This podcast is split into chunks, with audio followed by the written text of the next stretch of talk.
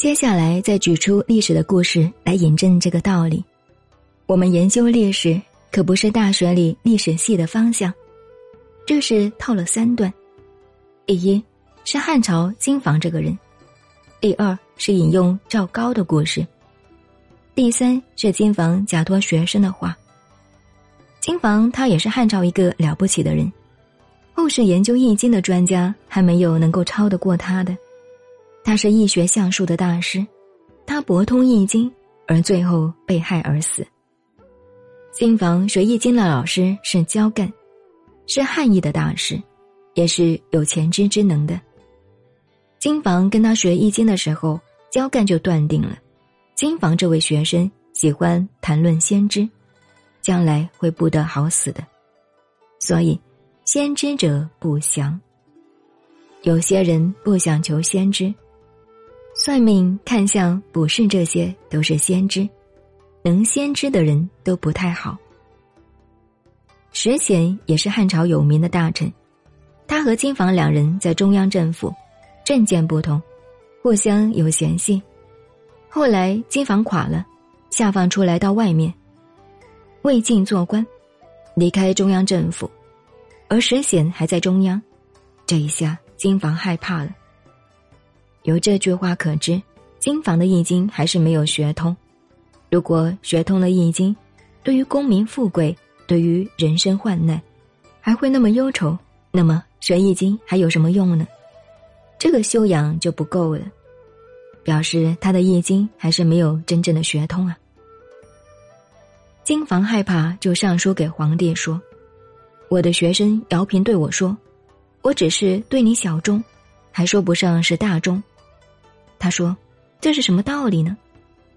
以前秦始皇的时候，赵高用事，有一个名正仙的人反对赵高，而被赵高杀了。从此，赵高在政治上的威信建立起来了。而秦二世到后来的乱，也可以说是由正仙所促成的。这个话讲得多深刻！